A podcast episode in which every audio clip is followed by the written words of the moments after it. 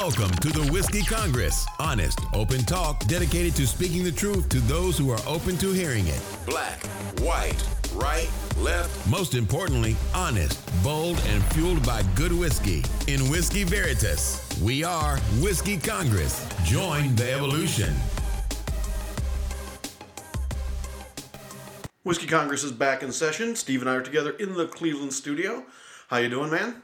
Good, man. How are you? I'm doing great. Doing great. Had a very productive week. Uh, so considering how little I've heard from you this week, I know you've been busy as hell. So Yeah, I man, Won't drag you into that. Yeah, no, it was just it was, you know crazy week, a lot of different things going on, and then the week ended with a, a, uh groundbreaking event for a project that we've been working on, and we had uh, Senator Sherrod Brown in and uh, Madam Secretary Marcia Fudge, um, you know, come in. She's the Secretary of HUD, um, and uh, you know, it was it was a good event. Um, I, you know, a lot of people were excited about it, and you know, with me working in development, you know, it's a it's an important milestone. But the reality for me is like, talk to me when we get it built and we're getting people moved in. Right. A and person's actually benefiting from this. yeah, let me let me do a ribbon cutting. You know, I mean, like there's a lot of work that we still need to do to do to get to a point where we're you know building, digging, and going vertical.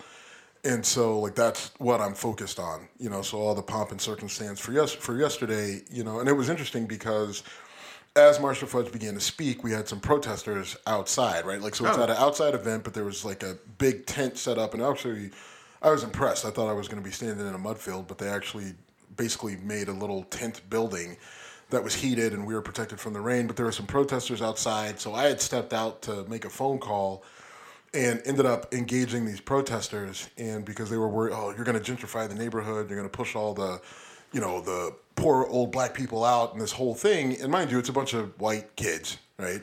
You know your standard progressive crowd um, with a few uh, you know there, there were some black kids sprinkled in there you know and when i say kids i mean if they were 24 that would be you know that feels like they were almost there's no way they were that old but okay fine ended up having a good discussion with them and explaining what we were doing and it's not that. And you know ended up they ended up coming back to my office which isn't far from where you know we had the event and i literally walked them through the plan and they're just like oh this is a good plan and we need more of this and clean like yeah so, So instead of shut the fuck up. right like so it's just like so instead of protesting everything then why don't you just like because all that they all they had to do was like come inside and listen to kind of what we were talking about um, but it was it was a good opportunity. It- i think that was the biggest thing that came out of it was being able to not necessarily to shut the protesters down but to get them to see it from our vantage point. You know we recognize that what we're doing isn't going to fix everything in that neighborhood but we need additional help right? And so a lot of the problems that you and i discuss on the show as it relates to kind of the, the state of our union um, you know, there's no one bill that's going to be passed in Congress that's going to solve all the problems. There's no one piece of legislation that's going to be the the the magic key.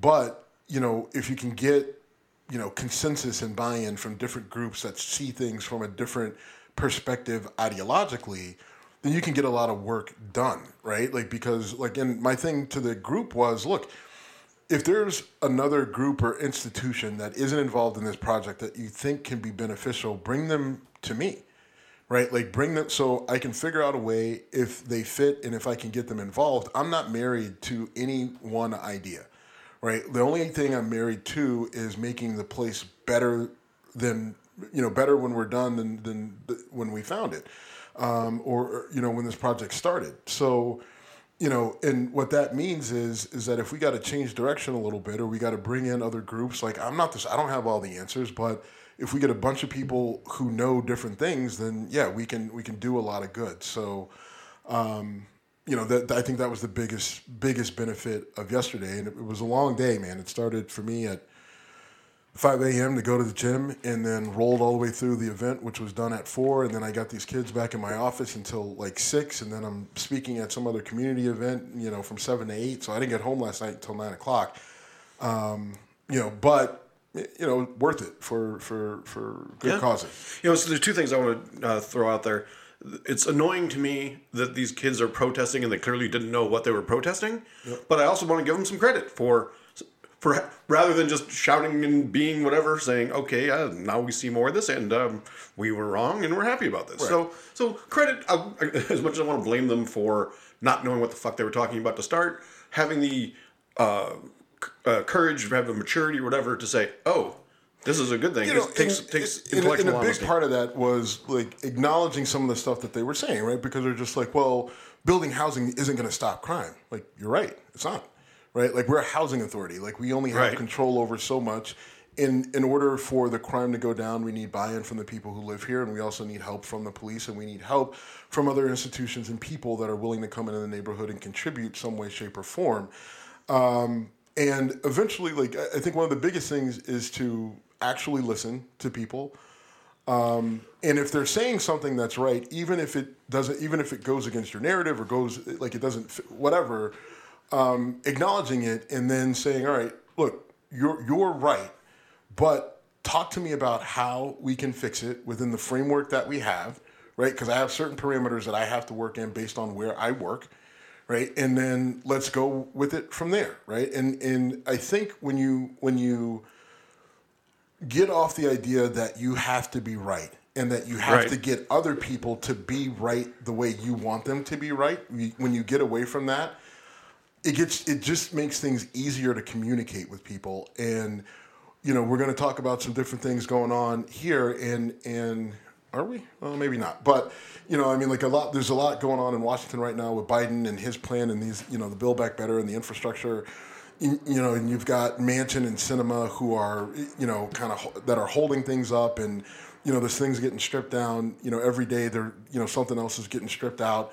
Um, and and I think there's a lot of I don't know how much good faith negotiation is happening. Um, and, the, and a big part of it is, you know, the, the, the money, the, the corporate money that's that's in our political system, um, in, in in our government that prevents people because they want the money that comes that comes with the lobbyists and everything. Like they, they everyone has these lines in the sand that they're drawing, and it's not because they're looking out for the best interest, but they're they're in, they're, they're more worried about being reelected. They're more worried about book sales. They're more worried about however this can influence or impact them in a positive way. And we, we just have example after example of why it just the, the system is broken and doesn't work when with that framework.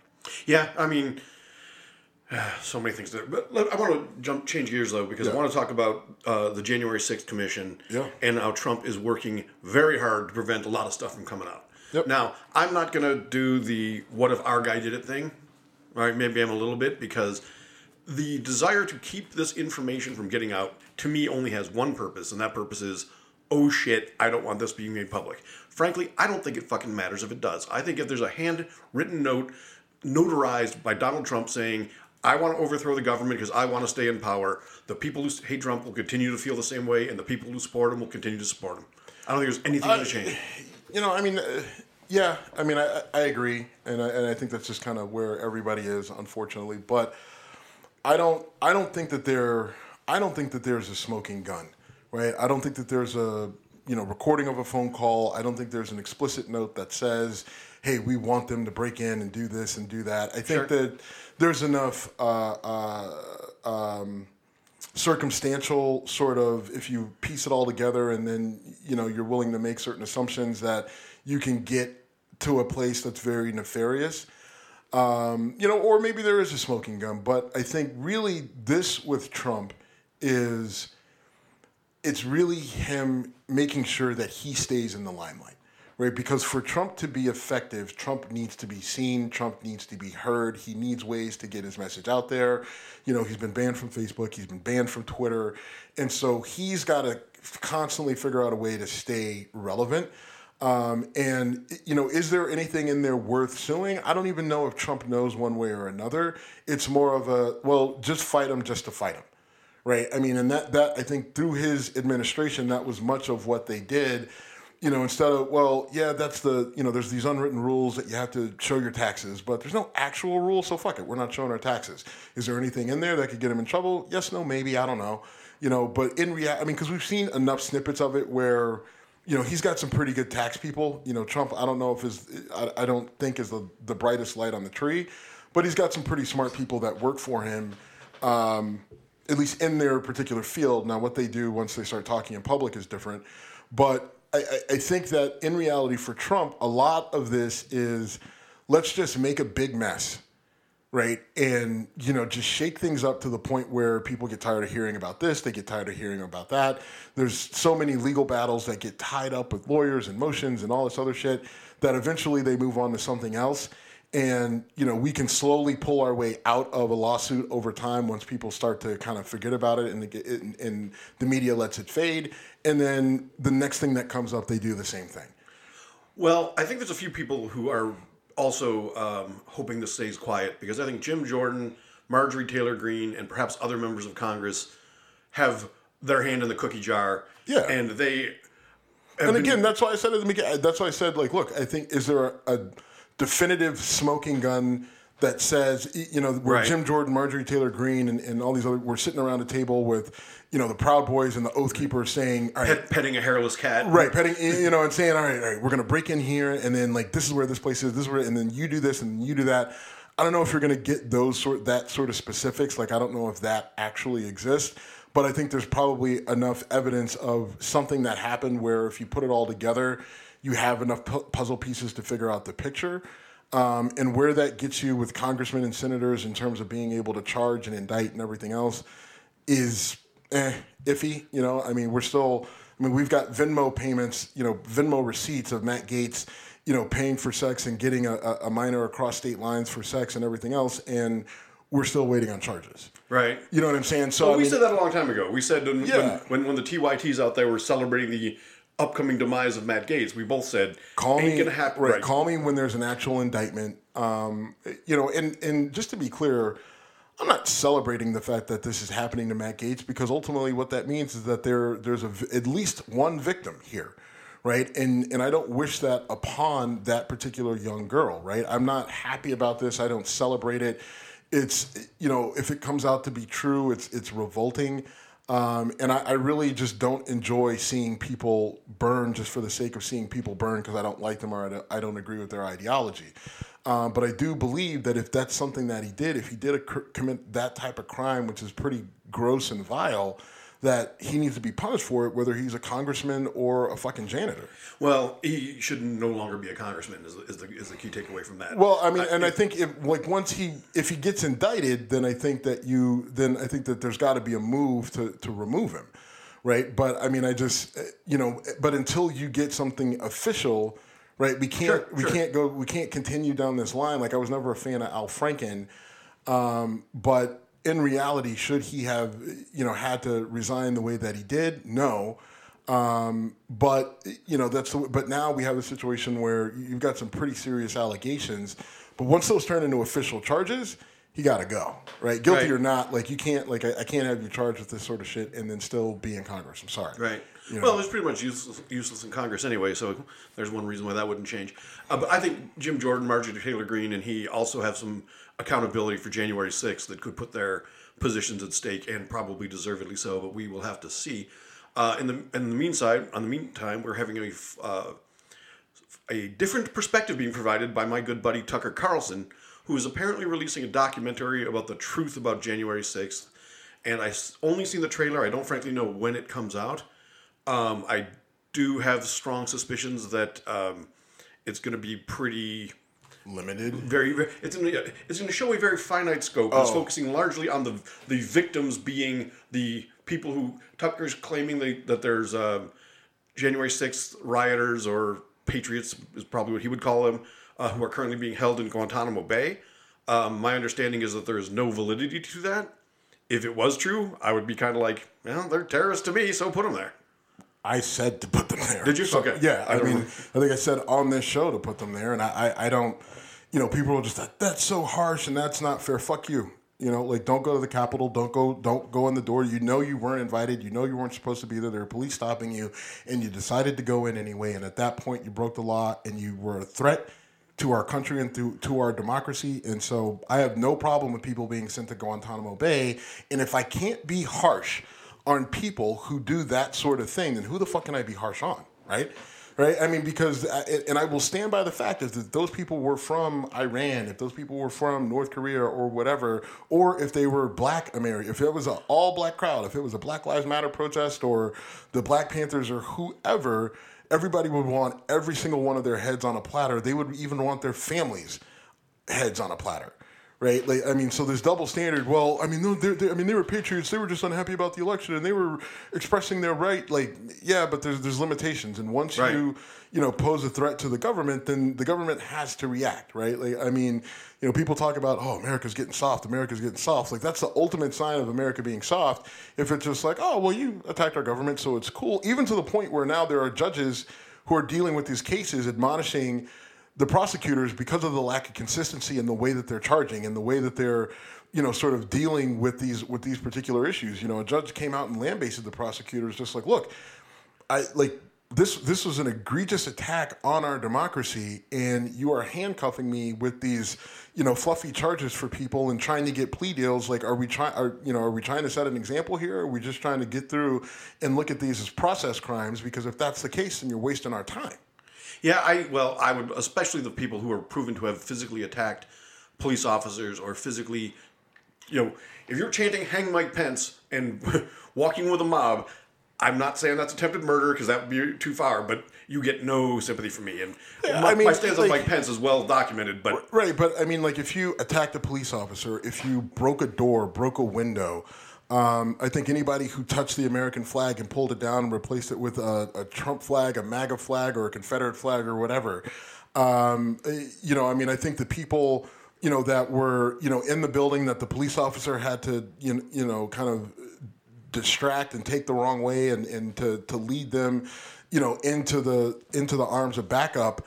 Um, I think uh, you know all those people need to need to see some pretty heavy aggressive charges um, to set to set an example, right? And if your argument is, well, you know, the people are unhappy, so the people have a right to to, to push back, like.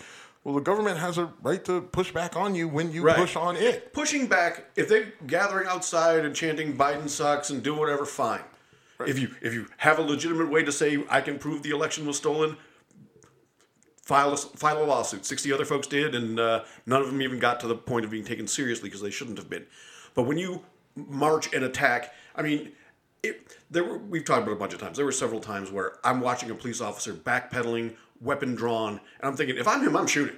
Right, but I mean, you have instances of, of police officers just you. We have video. Police, like there's one guy who took a flagpole. Uh, you know, it was like a, a, a smaller flagpole and like jabbed it at a police officer, hit him in the stomach, and when the police officer backed up, he threw it and it hit the guy in the face, and it left a really nasty scar um, and did a lot of damage that that guy's going to have on his face forever.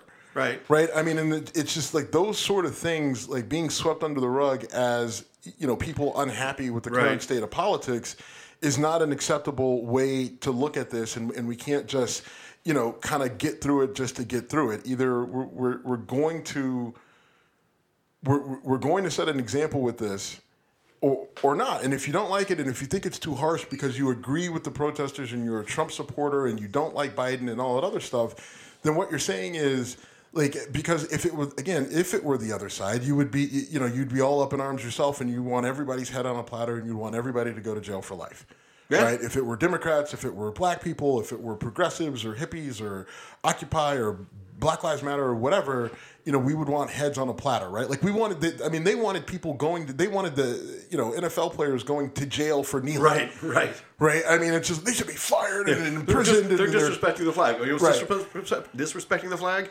Taking it down and putting up a Trump flag. Taking exactly. it down and putting up a Confederate flag. That's disrespecting the flag. Sucks. Um, but Tucker Carlson's thing, I will watch it if I get the chance, just because I watch stuff that, you know, it said that I might not agree with. Uh, but it's interesting to me that Fox isn't even carrying it.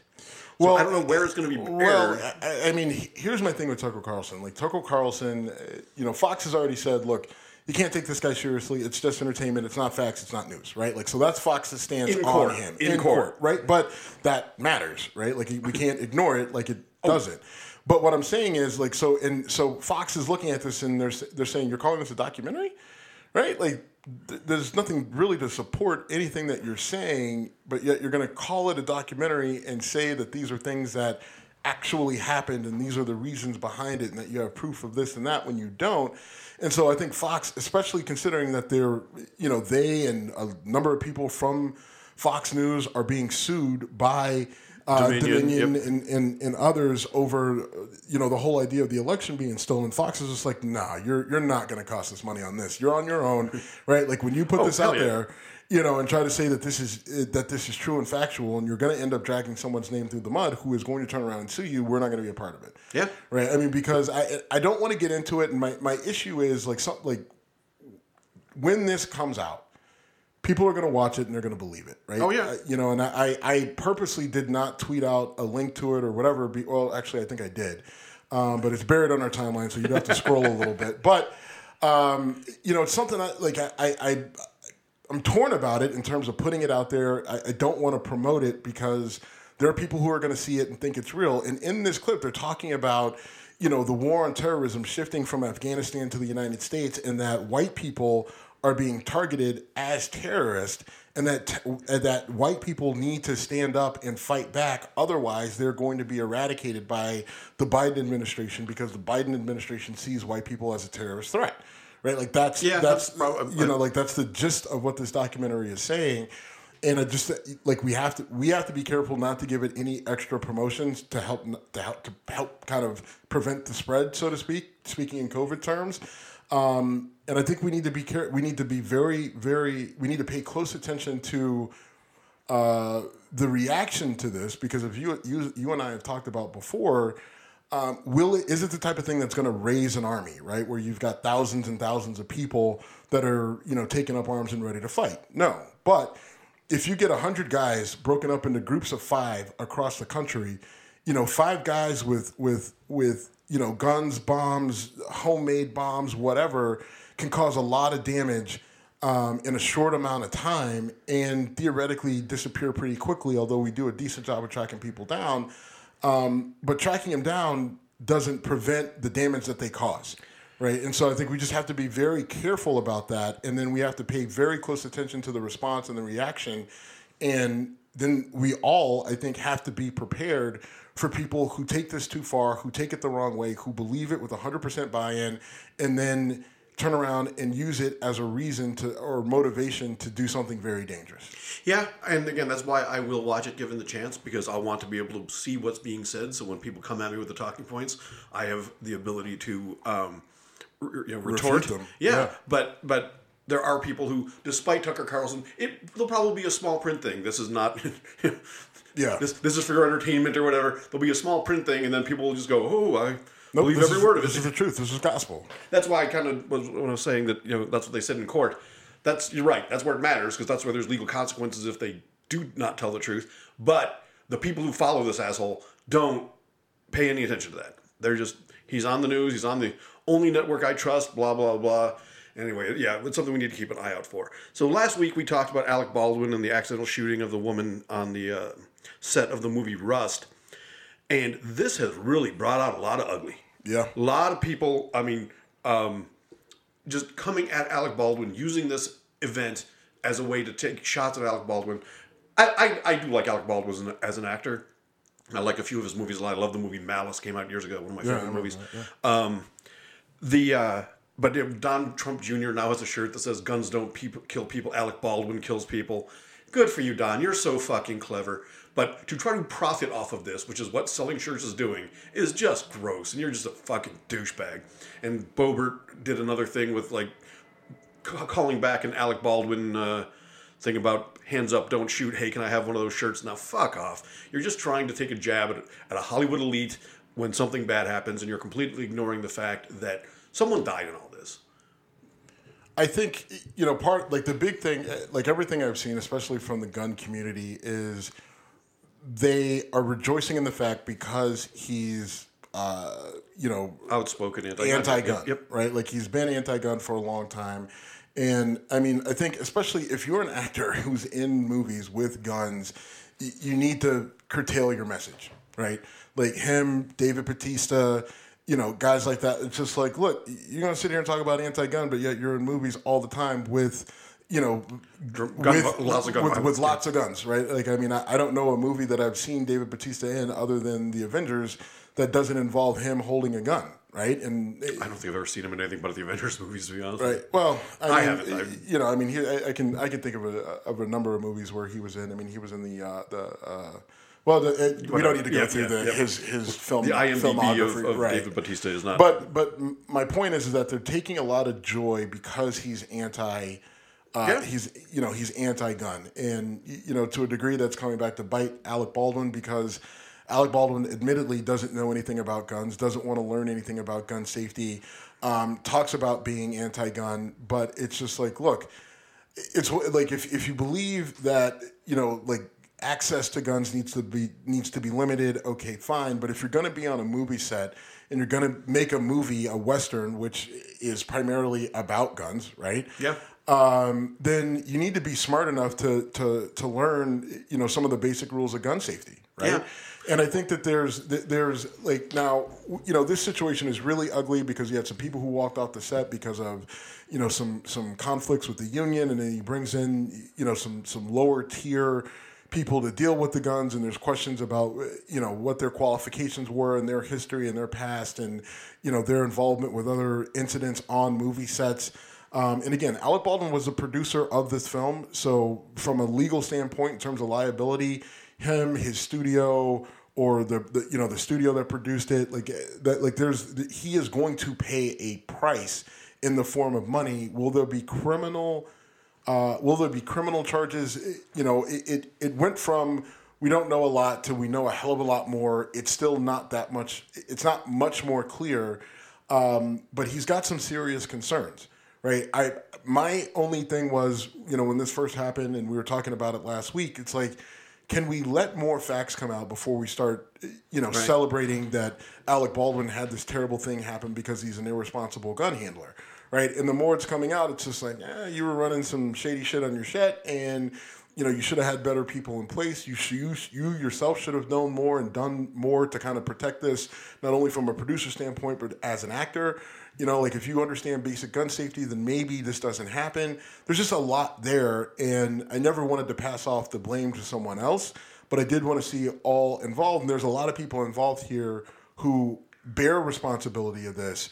Um, and, and it just, I don't think it, I mean, does this end with him going to jail? Probably not, but it, it's going to end with him paying out a lot of money.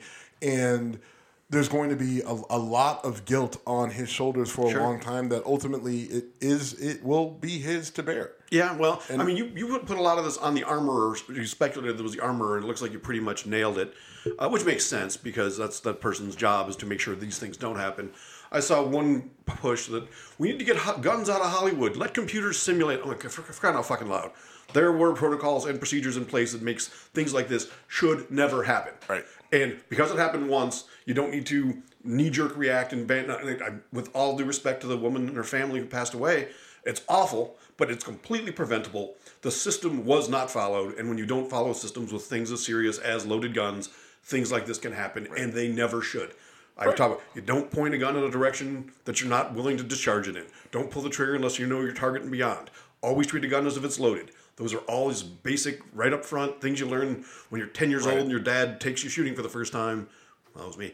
Um, you know, that's uh, those three things were boom, laid out right, away. And, um, and you know obviously those things weren't followed but i mean now there are there things that hollywood could do yeah i mean because there's gun manufacturers out there who make specific guns that look exactly like the real thing Right. that feel real and they sound real but they can't fire a real bullet right where like you can if, if you put a real uh, actual live Right. round in it won't fit in the chamber and you can't shoot it um, you know, so should there be a bigger push for weapons like that, and to get, you know, and listen, I mean, gun manufacturers would be very, very wise to get hip to that and make that a part of their regular manufacturing uh, uh, uh, cycle. The only you know? the only thing is though that comes with the difficulty of if those if guns that can't actually go off get on the streets, you end up with situations like Tamir Rice, where kids end up with these things. They become Yeah, I mean, okay, like, like, just hold on. Like, I mean, like, l- really, no. I mean, not not really. If they're only made for specifically If- for Hollywood if- studios, if, if like- they're controlled, Right. I mean, and and guns can be controlled, right? I mean, like, I mean, we, we don't do a good job of it, but part of that is because we don't want to, especially when it comes to real guns because of money, right? I mean, but when it comes to something like that, you should be able to control them better, and the gun industry would be smart to to really think about that as a whole. Um, now, will they? No, because they've made this as much about politics as anyone else has made anything else right in the last you know 10 15 20 years. So they're going to put a hard line in the sand that you know guns are great no matter what. It's not the guns it's the people. So screw you we're going to keep making guns the way we make them and mass produce them and whatever happens happens. It's not our fault. That's going to be their stance and that's going to be their line in the sand. But it would behoove them to move off that stance. Otherwise like they're going to see even more pressure you know it's already starting than they've seen in the past. Um, and who knows how long they can withstand it you know? I mean i guess the question is should they be able to? You know, I'm a strong gun advocate. You know, I mean, I just got a new one uh, this week, and um, it is, uh, you know, I, I have my stance on on guns, but look, if the gun industry can't see that they need to make some changes to adapt, then whatever happens to them happens to them. Well, I don't think anything's going to change, and I, I really don't think in this particular instance it should need to because if you follow the procedures, there should always be a second check. There should anyway. Yeah, that's. I mean, and that's all right. You know, I mean, I, you're you're hundred percent right, and I think there's nothing wrong with backing that. But I don't think there's anything wrong with looking at alternatives too that can protect people. I mean, because Sure. humans sometimes, a lot of times, we suck, right? like following procedures, like we're trying to cut corners, we're trying to save money, we're trying to save time. All like we cut corners all the time. So if if we can make it so that we don't have there's less corners to cut right? There's just a direct line to safety with fewer steps and f- less reliance on people doing x y and z. Right now it's just a all right as the armorer it's your responsibility to make sure that you get holly you know gun you know smith and wesson hollywood x guns right? Like that's that's your job. And if you bring an actual live gun that can shoot live rounds on the set, then there's going to be responsibility, liability on you if something bad happens, right? I mean, like the, like we need to start thinking about like if we're going to have these policies and procedures in place, then maybe we need to step them up and put more on the professionals who know the guns, Right. Right? Like you Well, got a guy like an armorer who actually knows guns. I mean, I don't. This girl was 24 years old and apparently Yeah. grew up in Hollywood. Yeah, I mean, and someone sent me a picture of her and was just like, "This is the person who did it," right? And all they did was send me a picture. They didn't oh, send me any sort of background on her. They didn't send me. They just said, "Look at her," right? And she had like dyed hair and you know, you know, multiple piercings and stuff like that. See, this is the person, right? Like, so I'm like, I, dude, I don't know who this chick is. I don't know how. Like, it was literally just a picture from her Instagram profile. I've, I don't even know if it was actually her, but I think it, it, it was. But I was like, that picture doesn't tell me anything. That picture doesn't tell me anything about her history, her background. You know, I mean, like she could be a fucking military sniper for all we know. Who knows, right? Like that picture doesn't tell me anything. But as we learn more about her, it's just like, yeah, she probably wasn't the right person to have on this set. Right. Right. Not because she was a woman, but because of her lack of experience and her overall experience wasn't great. And so that made her a liability and it cost someone their life. Yep. Yeah. No, I'm again. I hate to blame her, but what do I always say? I don't hate- I- I've been blaming- I didn't even know her, and I was blaming her from the get-go because- you had one job. Right. Your one job is don't let this happen, and you didn't do your one job. I know I do this my. I mean, and what's crazy is that in the where the live ammunition came from is that people took the guns out, decided to go do some target shooting off in the in the desert, and then live ammunition got mixed in, and it wasn't. You know what I mean? Like no one checked to make sure everything was still separated and all made sense.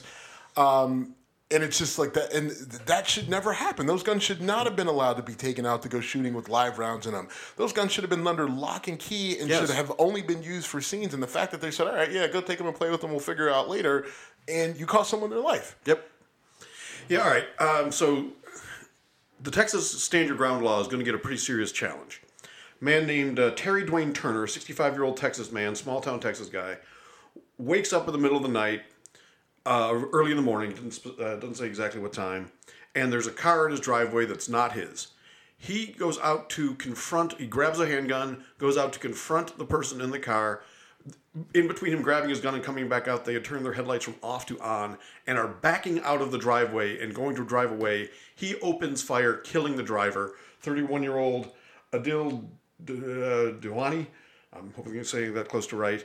Um, he claimed that the driver had a gun. There was no gun found on the. He claimed the driver pointed a gun at him. There was no gun in the recovered in the car. Um, so he's been charged with first degree murder. This sounds to me like someone who was real trigger happy. And if if someone's driving away from you, let them drive away. They were in your driveway. It appears he was just turning around and like checking on a map because he was traveling home from out of town and was lost. And you know why he pulled into that particular driveway, I don't have any idea. But pulling into I, I do it all the time. I'm you know go down the street and uh, shit I'm going the wrong way. Pull into a driveway, do a quick turnaround, and I'm not gonna lie. The thought of some psycho coming out when I pull into the driveway usually pops into my head. Now I'm usually in and out of there so fast, but you know he pulled over to look at his phone and got killed. And this does not sound like Mr. Um, Turner. Yeah, Mr. Turner was standing his ground. It sounds to me like he went out looking to shoot someone and did. So when you know at my last job, I traveled a lot into uh, like the Carolinas, Maryland, Virginia, Right. stuff like that. And there was a time a few years ago. Um, I we were in North Carolina, and me and my boss were were dri- I was driving, and we were looking for a site. You know, this piece of land that we wanted to you know buy and build on, but we hadn't seen it, right? And Sure. and so we're just trying to track it down, and we had we had missed it, right? Because it was back in a wooded area. So we're back like outside of like Greenville, North Carolina, right? Which is not the most well populated, you know, it's a relatively rural area, right? I was Like- mixed up Greenville and Greensboro. It's just, that's one that's more inland, right? Greenville is Yeah, yeah. okay. One's So- the ocean, so So we go past it and we figure out we need to turn around. So I pull into this driveway and the house was set, eh, I don't know, like maybe like 20 yards back. And then you could see like the driveway would keep going into like a farm and a barn and all this other stuff. And I pull in the driveway and I'm just like, all right, so we're going back the other way, right? And he's kind of like looking, looking, looking. We see somebody come out and they come out and they pick a shotgun up like from that was like you know on like somewhere hidden behind the railing that we couldn't see. You know i just happened to look up and the person is just looking and we just kind of waved and then i put it in reverse and pulled out. You know my wife's like what the fuck was that? I was just like man we are we're in the south. It may be north carolina but this is still the south and you know like that was dumb on my part. We should have just pulled in you know figured you know turned around and figured it out as we drove. But like I understand what the the victim like I, I get exactly what they did. Um, and I think I agree with you wholeheartedly that this wasn't a person standing their ground right? Like this is a person that you know has has taken the idea of stand your ground and castle doctrine and all of those things and conflated it into like they basically are thinking like my Rottweiler thinks about my house, right? If somebody walks past my house, my dog loses their shit, right? This person is like, well, you pull in my driveway, you are now a threat to me, and now I can, Right. you know, I can execute you on the spot because I'm going to stand my ground, and this is my castle, and, and, and the law is on my side. Like, well, no, it's not. Like if you're just shooting people just because they're in the vicinity of your home or they're turning around in your driveway, right? I mean, it's just, uh, you know, it's really unfortunate. Um, and you know that's that's bad for people who support the Second Amendment. That's bad for people, uh, you know, in the gun community because you know, like that's going to be used. That guy can be used as a poster child as to you know why we need more gun control laws because people Yeah. like this are dangerous, and they're not wrong in terms of the the danger that people like that pose right? Like, I mean, people like that are absolutely dangerous and are a- absolutely shouldn't, clearly shouldn't have a gun because of that process, right? Like, and I don't think that anyone should have to be a sit- sitting target in their own home or in their car or even at their workplace. I, I, I firmly believe that they should have the right and the ability to defend themselves. But you need to be defending yourselves and not making assumptions that you're under attack when someone is just turning around in your driveway. right. You know? Right. I'm. Yeah. So he's been charged. We need to. It's, it's kind of on us to keep an eye on this as it progresses through the legal system. But it sounds like a really weak case for self-defense. It does, and and and again, this is where in the gun community, the the the, the, the gun community is doing a doing itself a disservice, as many groups with special interest groups are, because they're not gonna do they're not gonna do they're not gonna come at this the right way. They're not gonna they're not gonna admonish the shooter, right? They're either gonna stay silent, or they're gonna try, try to figure out a way to defend him, right? Mo, like most people, like they, they either will say nothing or they will try to figure out a way to defend the shooter because Second Amendment, blah blah blah, like that, and Right. and that's that's the problem where they can't, they refuse to acknowledge that you know, like that guy did the wrong thing, Right. he needs to be punished for it, right? Like instead, it's going to be. Oh, I mean, once that person pulls in the driveway, it's trespassing, and he has every right to shoot. It's like, so there's no, there's no nuance, there's no gray area. It's just Right. like you should be able to shoot anybody that is that that what that even remotely looks like they're near your property. Like, come on. Um, and their their lack of reasonable on this reasonableness on this doesn't help their stance, right? Well, I mean, will it will it hurt them? No, ultimately, because the people who disagree with them and that are on the complete opposite end of the spectrums are going to believe what they're going to believe, and there's no nuance or Right. or gray area with them either. But I mean, this this is the, the I don't have faith that the gun community is going to respond the right way to this. They're either going to, like I said, say nothing or say the wrong thing, um, and it just doesn't help anything. It puts someone like you and me in a difficult spot because I think when it comes to gun control, I'm more leaning towards the liberal side of things. I would tolerate things differently than you would, but we're both gun advocates. We both own firearms. And when someone who's quote unquote on our side says ridiculous shit like, well, you should have never been in the driveway in the first place. All right, you're Right. making a like you're- it's just you're- like I can't even. I, I can't even right. right. Like it's just like all right. I, I worked with a guy who was a complete asshole years ago, and he was claiming that if anyone ever violated his personal space, he had the right to, you know, shoot them. I'm like, dude, if someone bumps into you in the grocery store, sorry, no, you can't Right, do that. like, you can't Like, just- Well, you've never gotten into my space. I'm like, you're just. What if someone cuts you off on the road, right? Is Right. that your Is it- personal space? Can can Yeah. you just shoot them, right? I mean, which, you know, road rage and people reacting poorly to road rage is also, right? Like a- an issue that has gotten people into trouble. You know, we had uh, the, the guy from the New Orleans Saints who got killed. I think it was Right. Oh. Will Smith, I think. It was. Um, you know, all you know, hit, that whole thing stemmed Right. from uh, Road you know, rage a, and- a road rage and cut off sort of situation. It's just like, you know, people are losing their lives, and, and it's just it's it's really difficult when you're a gun advocate and a Second Amendment advocate to have an actual intellectual conversation, uh, just an objective, fair conversation, if you know the gun control people are unrelenting, and if the gun advocates are unrelenting, and you recognize that there's just like the whole idea of standing your ground in these arguments, right, in these discussions about these different topics, uh, it's really, it's clearly getting us nowhere, right? Right. Everyone says they have to do it because if they give an inch, then would they're ti everyone's Right. tired, like everyone's tired of being pushed around, so no one's willing to give an inch, and everyone would re- would rather stay behind the line that they have set because they they they Right. have deemed that this is the on, the right way and the only way. So they're willing to sacrifice everything, right? Which sounds noble, but it's kind of bullshit because you're not. Because what you're not willing to sacrifice is your ego, right? That's what you're not willing to sacrifice. Like you can't admit that you're wrong. That's what you won't Right. sacrifice, even when it's staring you in the fucking face. Right. So you're willing to tear down our democracy over your ego is really where we're at, right? Sure. And there's a lot of people who aren't going to like it, and I don't frankly give a fuck. You know, Right. I mean, because I, have no problem admitting and acknowledging when I'm wrong, and I'm more than willing to sit down at the table and listen. Like I've changed my mind on a lot of things over time, and you can call me wishy-washy all you want, but I, I frankly don't give a fuck about being wishy-washy. I just want what's best for the most people that we can get, and the idea that if I have this idea that I'm unrelenting on that, I won't move on under any circumstances. There's no way that you could change it. Then I'm going to find myself more often than not backed into a really dangerous corner.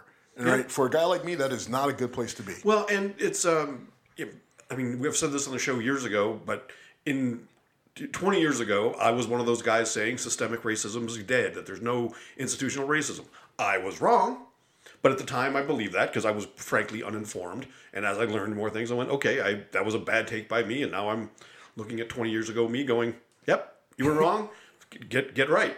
Um, and that's people just hate doing that. It's too too bad. But it's going to stay in Texas, and I want your thoughts on this because the NAACP um, is basically sending out letters saying to black athletes, "Don't take gigs in Texas." Um, or maybe just athletes in general. It's a protest the abortion laws and the voting restriction laws and the Texas ban on uh, vaccine mandates. But they're basically saying stop using your talent to go to Texas to send a, a message to the state of Texas regarding. Okay, f- first of all, I, I screwed it up. I saw NAACP. I was thinking NCAA, NCAA? and I was so confused. I'm like, what? What? If it makes you feel better, I did the same thing when I was okay, reading I was so confused. I'm like, I I, I don't know who I need to yell at, but so I need to yell at somebody. But okay, I got it. The NAACP, the National Institute of Nonsense. Got it. Okay. I'm not a fan of the NAACP. Okay. Well, I mean, this to me is one of those things where they're trying to make headlines, they're trying to make a splash, but are you really going to tell athletes don't go to the state that's going to pay you a lot of money? And by the way, there's no state income tax, so it's kind of an appealing state for you to go be an athlete in. Because Look, it's a- as, a- as if it's going to impact their lawmakers. it's it's hard. This is this is another one of those things where, on the one hand, it, all like you have the money aspect, right? Like, in in we live in a country where for the longest time it's just go get as much money as you can. That's it, and that's kind of gotten us into a, a funky place where now money and profits really drive everything. They just drive, you know. I mean, and not not that they You're not not that they haven't always, but we are just so far removed from the idea of there's something more than just profits and money, right? Like we've got billionaires who can literally go to, who can afford to fly themselves to space, right? But the idea of them paying additional taxes to help pay for social reforms and things like that is just gross to them, and they feel that they shouldn't have to, and they have mass support for it, Right. right? As opposed to, you know, them saying, you know what, even if I gave up, you know, a hundred million dollars a year, right? Which is for some of these guys, for a guy like a like a Elon Bezos, Musk yeah. or a Jeff Bezos or even a you know, and Bill Gates is pretty philanthropic, but I, I don't know how opposed to taxes Bill Gates is. I really, you know, I honestly I kind of don't care about these guys' opinion. Like if they jump in and say, yeah, I'm willing to pay, great, but I just assume that they that none of them want to, but the fact that they're just not even willing to, to to bend on it at all. Like don't touch any of my money. It's all my money. I pay enough through payroll taxes and and just my like you know elon musk's whole thing is sort of like well i brought this whole electric car thing really to the forefront and i'm you know sending people to space and i'm going to turn that into something else. Like just me like i am the gift to the world right? And i'm the gift to the united states. And so therefore I don't need to pay any more taxes than than the ways that I already pay them.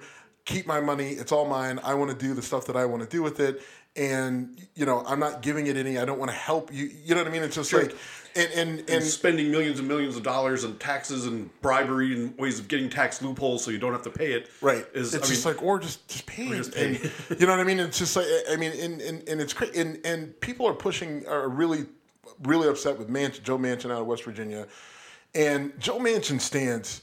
I think, yeah. I mean, he's you know obviously he's trying to keep the coal industry, and he there's there's some he's you know not uh, um, uh, you know he's not much different from anyone else. But Joe Manchin's stance is like, look, you know, you guys want to do a lot. Uh, you want to, you know, you want to extend the social safety net. He's like, I'm not necessarily opposed to it, but they're like, we don't have a good plan to pay for anything. And Joe Manchin has been relatively consistent with this.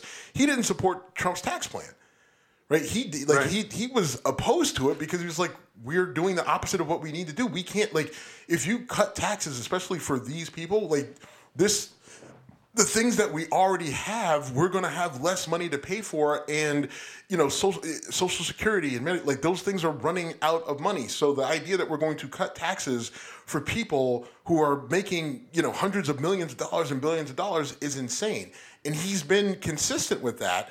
And now I, I'm not saying that he's the most, uh, uh, um, you know, like he's not doing this for the out of the goodness of his heart for all Right, mankind, right. but that reasoning is relatively sound, right? Like, and so if we are going to push, like, and I completely support paid leave. I think I think it's something that's really important. Having had a child, right, and understanding like the the importance of being home with the kid. Um, it would have been nice if I could have taken off more time and spent the first month with my daughter and, and raising her. It would it would have probably done light years to to help my you know my marriage be better and all these other things. Um, you know, and, and you have all these other countries across the world who have like 50 weeks of paid leave and Right. 40 weeks, and we have zero, right? Like, I mean, you get FMLA, and it's just like, yeah, you get time off. Basically, we can't fire you, but you're definitely not getting paid. So good luck. You know, Right, do what you do what you got to do as long as you need to do it. But just understand that you're not going to get paid. And when the FML, when your unpaid leave, right, the time that you get paid, don't when the time that you get off where you don't get paid when that runs out, then you can get fired right? Like, so it's fucked up. Not only do you not have paid leave, But the time the time that you have to take, you don't get paid for it, and then there's a limit on that, and then you can get fired for it, right? So it's it's a fucked up situation, um, considering how much emphasis we put on profits and making money and having things and consumerism and capitalism.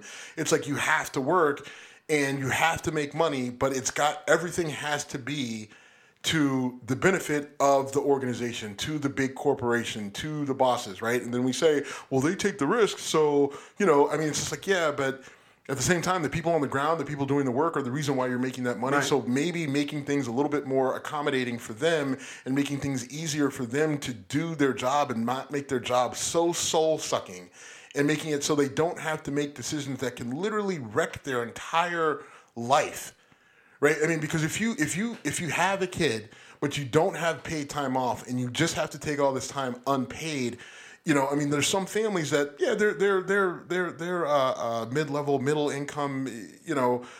They're right there in the middle, but then all of a sudden you lose an entire salary for a month or whatever you know, like families can't sustain that because of the cost of inflation and everything else, right? So now you have people who refuse to take off work because they're sick, who can't take off work for more than two weeks after they have a child, or you know maybe they get some vacation time and then they have to go back early, and it causes all these issues, and it's just like.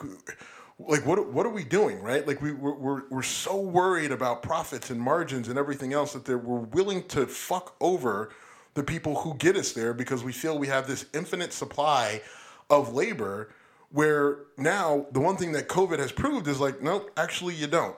Right when sure. you've got you know six to seven hundred thousand people that have died that have you know like because of covid and you've got even more people that have permanent disabilities and you have more people who just left the workforce because it wasn't worth it because childcare was so expensive or because they found other ways to make money on their own through e-commerce or their own businesses or whatever like all of a sudden you realize yeah no there, there's not this sort of infinite supply of labor and maybe you should treat your employees better and give and take better care of them pay them more give them more time off so that they can work for you and they don't hate their job every day and they realize that there is some value to it other than being ground into the ground day in and day out until they just completely burn out and we're seeing that a lot in the service industry locally there's lots of places that are closing you know two days a week now because they just can't keep people in the kitchen right.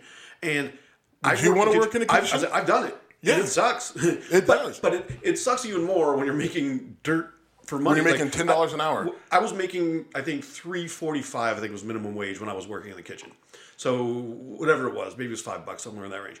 But I, it was a kind of a going thing between the waitresses and me because they would come. I only made seventy dollars today. I'm like, I make thirty dollars every day. Right. Like, and I don't have, I don't get to smile and be nice and do a good job and have people give me more money. Right. So you know, people willing to work service industry jobs where they're getting tipped and getting tipped well, you can make a living off that. If you're making minimum wage, grinding it out in the kitchen, it's real work. It's hard work. It's pretty dangerous work. I mean, right. grease on floors and burn, you know, I mean, pot, boiling pots, fire, whatever. fire, yeah. boiling water, and, all this sort of things. Like just the, the wear and tear on your body, the demand.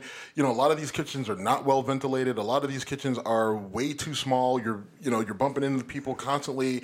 You have the the threat of COVID, right, and everything else. And then the, the other thing too is like these people is just like, well, if I work there like theoretically I could get sick, and it's not so much that they're worried about COVID, but it's just like if I get COVID and it does impact me negatively, I literally cannot afford to go to the hospital. Right. It's not that they can't afford to take the time off, not that, and they can't, but they literally cannot afford to go to the emergency room. They can't afford to go to the doctor because they don't have insurance or the insurance they have is so shitty that they're going to end up with these crazy medical bills that they will never be able to pay off. Right. Right. Like so, they have to look at it from a perspective like, I, I, if I go there and work and get sick, then I like like they were willing to take the risk because they figure that they can keep themselves safe from, you know, they can not you know they can be careful when they walk around the kitchen. They can you know prevent fires and all that other stuff. But COVID is just something they have less control over, and so you take yourself out of the, you know, you, you remove the that particular threat and figure out another way to do the rest of the shit you have to do in terms of making money.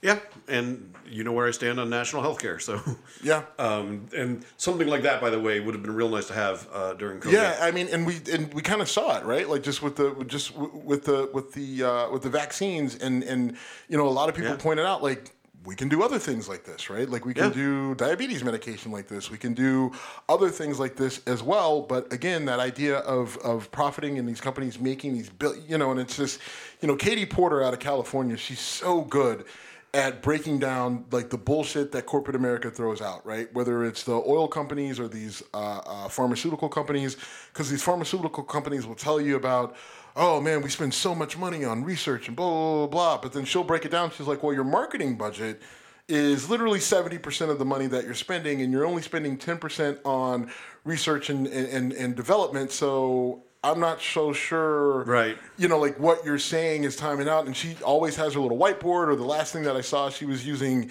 like a you know two jars filled with m&ms you know like you know like and she was going after the oil companies and i mean it's great like if you're if you're the one getting grilled it's not great you know because these people always end up looking like complete idiots because she's calling them on their bullshit and they have nowhere to run you There's know plenty of bullshit to call, yeah. Right? I mean, I mean, again, I've worked in pharma for over 25 years, and you always knew when um, when there was a sales force meeting on site because the sales force looked like a bunch of models. Yeah. Really good looking guys and girls that are taking doctors out and taking them out for steak dinners and taking them to ball games and all under the assumption that you're going to prescribe my drug.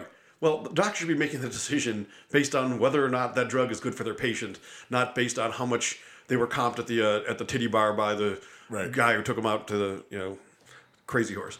Um, all right, real quick. Uh, Chappelle's show Fallout continues, and I just have one thing for anyone who's going after Dave Chappelle. I have to ask the question: Did you actually watch his special? Because if the answer to that is no, shut the fuck up.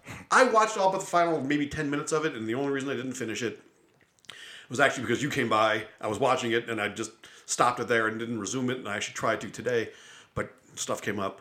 Um, it's not his best special in my opinion by any means. It was a lot of. It felt like a lot of uh, him venting about the shit he got from his last special for doing jokes that uh, offended tra- the trans community. But there's nothing vindictive. There's nothing hurtful in this. He's telling stories that are, you know, most comedy, most most jokes are based in truth. To what degree depends on the situation. But you tell a joke to be funny, and often with Ch- Chappelle guy type guy especially, he's telling a true story that he's going to make make it funnier. But if you haven't watched it, shut up. And if you have watched it and you really think that this is a vindictive, mean thing that needs to turn Netflix on its head, I'd love to hear you make that case because I can't. Yeah, I just you know after after having watched it, like I, I agree. Is it his best comedy special? No, I, I agree with you. It's not. Um, I, it was funny. It did hit home on a couple different things, and there are other things like, eh, okay, um, you know. But one, a lot of people criticizing haven't watched it, but Right. then those that have that are still passionate about it, it's it's not it's you know they, they- they have these sort of like sacred cows right Right. and it's just like well you can't if you're not propping up the trans community with all positive things and only telling people how great we are you know then any sort of criticism is an attack and if anyone attacks us then that can then be turned into someone that you know commits violence against us and that's a threat therefore you shouldn't be allowed to say that you need to be censored you need to be shut down that needs to be taken off right like that's literally the thought process um, which i just don't buy it I absolutely do not buy it. I just I just don't. Like I think there are like there are no especially in comedy, um, there are no sacred cows and there really shouldn't be. Agreed. Um, 100% I- agree. You know, I mean, we just we this whole idea that like, well, by by someone telling a joke about us that that therefore makes us a target. No, what makes you a target is that there are psychopaths out there who, even if you got rid of all comedy, would st- would still find a reason to hate you and hurt you right? Like and, and and what we need to start dealing with is the hate that people have right? Like dave chappelle is not the thing generating the hate. What the, the, what's generating the hate is deeply rooted inside those people and that's why we need to push to help to get like when we you know when we have these people with these anger issues and, and, and these different mental uh, health con- you know conditions and concerns like they, they they need help in how to organize that shit and how to deal with it right and even if you don't have a diagnosed condition we all have frustrations and anger and we get uh, you Sure. know depressed or whatever it might be and we all need better tools in which to deal with that anger and frustration and outlets. Like we can't all just continue to rely on road rage and booze to to to to deal with our shit. Right. Right. That just that, that, that just can no longer be accepted as the way to oh long day long week i'm gonna have a couple drinks. Like that's not getting you anywhere. It's just driving you more and more insane until you do something stupid. And we've become so much more polarized, I think, that we've you know, become more polarized and even with social media and the ability to travel and planes and trains and automobiles and everything else we've become more isolated right and every like everybody is so proud of the fact that they're antisocial and they don't like to go out and they just want to sit at home and they just want to you know watch the specific things and all this like everyone is so proud of how isolated that they love to be right but what where is that getting us right like when people tell me that like it's a huge turnoff when you're just like oh I don't even like going out. I just, it's more important for me to get get at home and stay at home because that's the most important to me. It's like, what the fuck are you doing there? right? What the fuck? You just you sitting on your couch and just watching TV, you know, watching that's- Tucker Carlson lie to you and Whether- getting angry. I mean, but it's not. I mean, that like, and it's not even political, right? I mean, there's people who aren't political at all. You know, I mean, how many people in the fitness industry like that say, "I just like to sit at home and eat peanut peanut butter. Peanut butter is my girlfriend slash boyfriend, right? I can't eat anything else." Like, well, you should probably eat less peanut butter. But, you know, I, I it's just you know, peanut butter's got more fat. It's not a great protein source, although people sell it as it is. Um, you know, I, I just I get frustrated with that idea of isolation. Like I got a I got a friend who his big thing is like he won't like if you text him, he's not probably not going to reply to your text. He's not going to respond. He won't answer the phone if you call him. And, and his whole thing is like, I don't feel people should be able to have that much access to me. I just like to be isolated by myself. He also has some really severe fucking mental issues, right? He's not the type of person who needs to isolate. He needs to be engaged with society. He needs to be engaged with other people. He needs to be out. He needs to see things. And the reason why I can say that is because I've seen him in situations in public where he's seeing things for the first time that should not be the first time for a dude 42 years old. Right, you know what I mean. And it's just like, and because you're so isolated, like all this shit is new to you. It shouldn't be, right? But also, when you can also tell when he's been by himself for an extended period of time and hasn't been out because he's so angry and crotchety and, and combative and defensive, right? I mean, and it's just a prime example. And yes, that's anecdotal, but we all know that that we all know multiple people like that, right? So this idea of isolation and this idea of you know everyone being so wrapped up in themselves um, is part is part of the problem, right? And it's just like it's just me. My thing is the most important thing and the only thing. And if you attack that thing, you're attacking me, and it could lead to other attacks on me. It's like no, there's a you need a more global perspective, right? And just because you scream and yell about inclusion, right? And and you and, and, and you support this, you support that, or you're an ally of this, an ally of that, but in the end, you turned out you turn out to be this very selfish, narcissistic, egotistical person who you're saying all that to make yourself feel better about your own bullshit. Like then you're actually not helping. And that's where we are with a lot of the people who are going out and spouting out against Chappelle in this because they either didn't watch it or they didn't watch it closely enough and pay attention to the message that he was trying to deliver right? Right. And they're seeing it as an opportunity to pose themselves as- allies for this, allies for that, or they're using it as an opportunity to be able to be the spokesperson, right? And one of the people from Netflix uh, is a trans woman who came out and was huge against it, right? Well, someone dug into her Twitter account and she has a pretty severe issue with Asian people. Right? okay. Uh, really, like some of the tests were really, like the tweets were really nasty, right? Like shit that not, I mean, and like I've Jon Gruden type shit, or worse oh boy, right? Like, and they were tweets out to public, right? that's and a they- good point. At least Gruden was being an asshole. It- he thought privately, Right, privately, like, and I, you know, you and I have our, our texts back and forth that are ridiculous. Oh, yeah. But like some of the stuff that were in these tweets, I would never even say in a text, right? I wouldn't even text them to you because, yeah, I mean, I know You you, want a be like, permanent record of it. well, I mean, not even not that, gonna- but I mean, you just be like, what the fuck, you know? I mean, and, like, and some of these were really, really ridiculous. So Knowing it's what just- you do text me, I'm terrified what you don't. Right? and you should be, right? I mean, because at the, at the time you think it's funny, and then like I, I've learned in the last couple of years that I need to pause and think, you know, even with text and conversations amongst friends. But to the broader point with this particular person, they put themselves out there as, as this huge advocate of inclusion and fairness and all this other stuff, and saying how hurt they were by that. How could someone say all these negative things about us and our particular community? We haven't done anything anything to hurt anyone ever, and now we're being attacked by Dave Chappelle, right? And it's just like okay, but what about the Asian lady that you just ripped apart in your Twitter Right. account, or what about the Asian guy that you ripped apart in your Twitter? What about this person and that person, right? Where there was this concurrent theme about how you like at one point you literally said that you hate Asian people, Okay. right? Like so.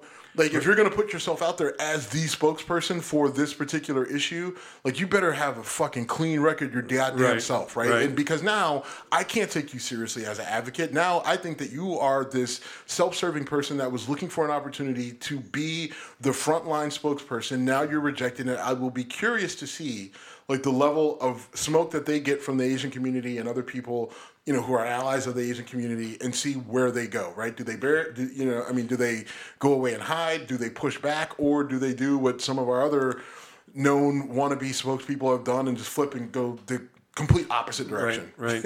I mean, I thought that one one of the things, the Chappelle thing that made me really laugh was when he said, "I said it again. I don't have anything against trans people. The only group of people I have trouble with is white people," which I thought was pretty funny. Right. And, but yes, he's making a joke, and it's actually a pretty good one.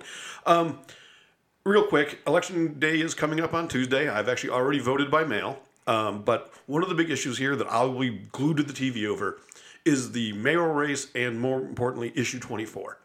So we've got issue 24 is a And it's local to the city. Local to the city, so you we're can't vote for it, can you? I cannot. No. Okay, well, I did. Um, and basically, it would do what we've talked about time and again on the show, and that is make police accountable to a civilian review board. And lots of police are really unhappy about this. What's going to be ironic is uh, Justin Bibb uh, is running and supporting issue 24. Kevin Kelley is opposing issue 24. So if issue 24 passes, the the mayor won't have that direct responsibility to police investigations and holding police accountable.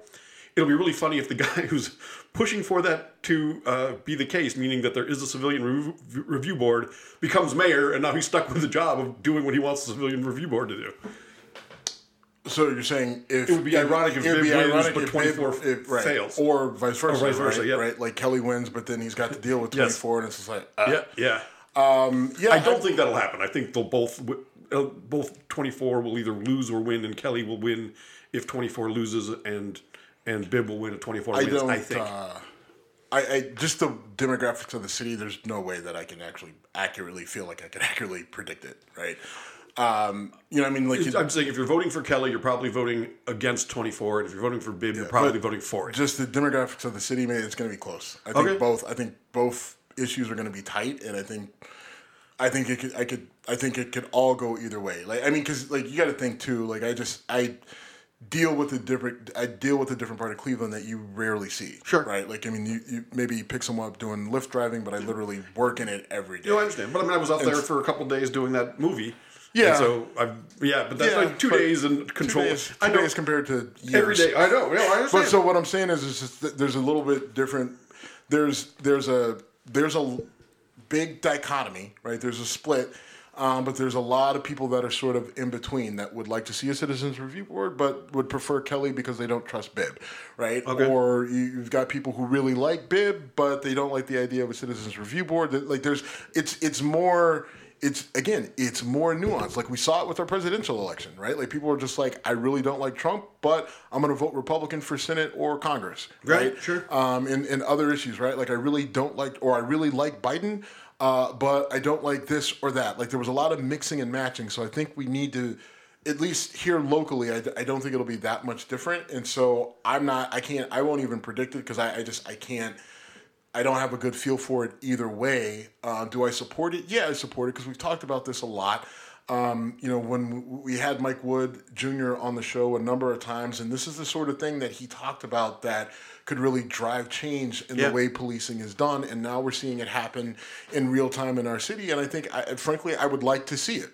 Right? It's an it's absolutely an experiment. We don't know if it'll work. It seems like it could, based off the things that you know Mike has said and other people have said um, relating to it. But I mean, again, it it's going to be controlled by humans, and humans are fallible. And you know, this could go great or this could go awful.